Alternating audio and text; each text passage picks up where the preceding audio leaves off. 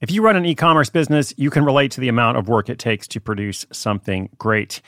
And of course, you want to optimize your workflow and reduce costs. That's why I want to say a big thank you to our partner, ShipStation, and perhaps introduce you to them as well. If you are not familiar with ShipStation, they've been supporting Side Hustle School for years. They have helped so many of our listeners make things much easier, automate their shipping tasks, help them scale their business, and also, this is not a small thing, save thousands on shipping with industry leading carrier discounts. ShipStation is the innovative tool that helps turn your shipping challenges into opportunities for growth. Go to shipstation.com and use code HUSTLE to sign up for your free 60 day trial. 60 days free. ShipStation.com, code HUSTLE. When you need mealtime inspiration, it's worth shopping Kroger, where you'll find over 30,000 mouthwatering choices that excite your inner foodie. And no matter what tasty choice you make, you'll enjoy our everyday low prices, plus extra ways to save, like digital coupons worth over $600 each week. You can also save up to $1 off per gallon at the pump with fuel points. More savings and more inspiring flavors make shopping Kroger worth it every time. Kroger, fresh for everyone. Fuel restrictions apply.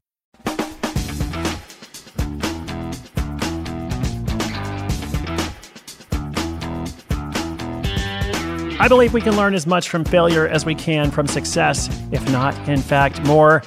That's right, it is time, in fact, for another edition of Failure Friday. Failure Friday, our weekly collection of short stories about mistakes, missteps, disasters, and of course, failure. All those things that don't go well. Well, let's just actually call it what it is. All those things that go very poorly. All those actual disasters. And today you're going to hear one of those disasters, not just a small misstep, but an actual disaster. Uh, this story features Kellen from thesavvycouple.com. I really appreciate Kellen. We've heard from him a couple different times. Uh, in his early days, before he had this blog, which is now a huge business, I'll say some more about that at the end. Uh, in his early days, he sold on eBay and Amazon.com. And he sold all kinds of stuff, including yoga mats, which he will talk about here in the story. And it was all going so well until a supplier problem led to him being banned permanently, effectively a permanent ban from Amazon.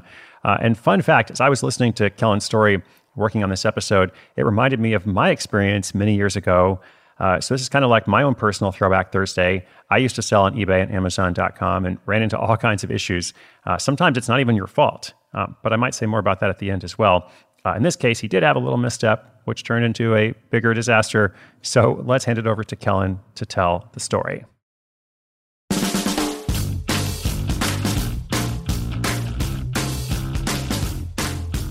Hey, what's going on? It's Kellen from thesavvycouple.com. And my side hustle was drop shipping. So originally, I started making money online when I was 13, just flipping random items around the house with my dad, uh, finding things in our closet, our garage, our basement, um, and taking those items, looking for how much they were worth on eBay, selling them, flipping them, making some quick cash. Uh, but eventually, I ran out of things to sell.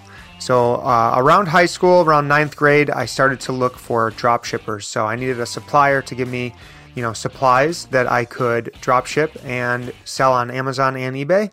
And I started doing this through high school and college. And in college, I uh, ended up doing around $50,000 worth of drop shipping within a single year. Um, obviously, the profit on that was about 10%. So, not a crazy profitable thing, but perfect little uh, side hustle to get through college, help me pay for college, and give me some spending money. Uh, the issue came when I tried to scale a little bit too quickly. So I was uh, specifically focusing on Amazon at this time. I had a drop shipper that um, was sending me sports memorabilia and fitness equipment, and I would literally post um, their products up on Amazon. Once an order came in, I'd go back to the supplier, I would place the order, and it would get shipped right to my customer and I was basically the middleman uh, dealing with customer service. Well, I really wanted to scale this because I saw there was a lot of opportunity here, um, and it was right around the Christmas time, and I ended up figuring out that you could use their um, their entire inventory through an Excel sheet. Um, and you could upload that to Amazon all in one swoop versus manually uploading each product, which was actually a better way of doing it because you could really make sure that all the listings were correct and the right products were being listed at the right price with the right descriptions so that the customers were happy. Well, I ended up uploading over a thousand items. Um, a couple of them were, were very hot selling items like um, yoga mats. and I ended up, uh, orders just started piling in. I became overwhelmed and realized that the Excel sheet was messed up and that I was selling items that I actually did not have in stock from the supplier. So, turns out I had to start canceling orders on Amazon, which is a big no no for sellers. Uh, Amazon obviously wants a good um, experience for all of their buyers. So if you start canceling items, your account starts to kind of get these red flags saying, hey, what's going on?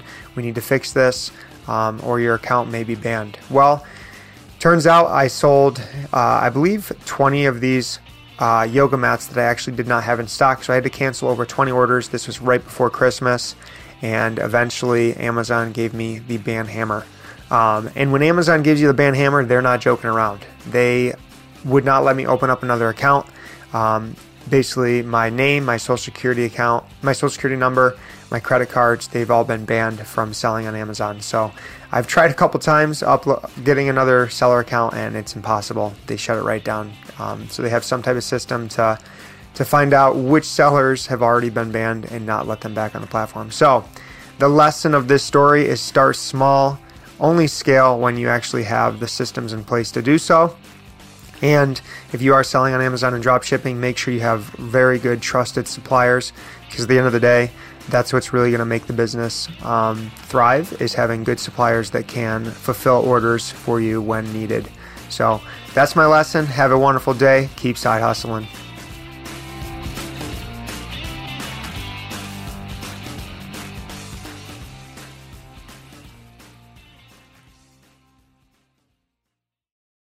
Another day is here, and you're ready for it. What to wear? Check. Breakfast, lunch, and dinner? Check.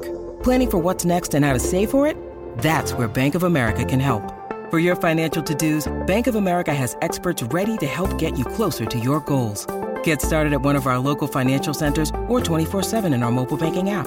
Find a location near you at bankofamerica.com slash talk to us. What would you like the power to do? Mobile banking requires downloading the app and is only available for select devices. Message and data rates may apply. Bank of America and a member FDIC. Never confuse a single defeat with a final defeat. I so appreciate Kellen bringing us that story. As mentioned, a bit of a throwback for me uh, because back in the day, I was also doing stuff like that and trying to sort out supplier issues, drop shipping. Where am I going to find inventory? Is Amazon going to ban my account? And and by the way, just as he mentions, Amazon doesn't mess around.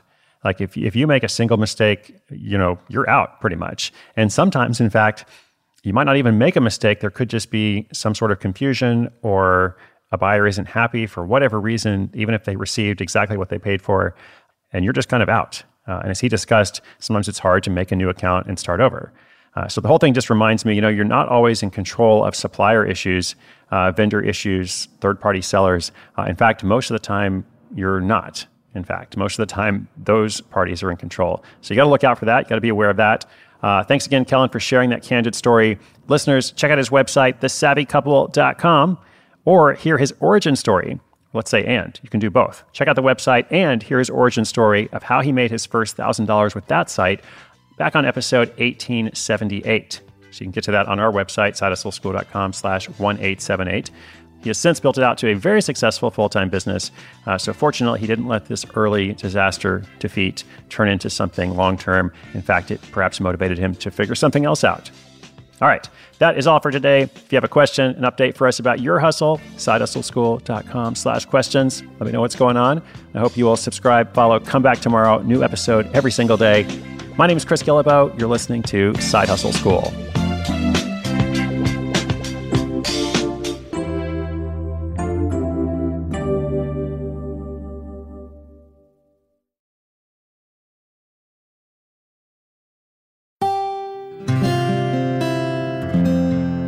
From the Onward Project.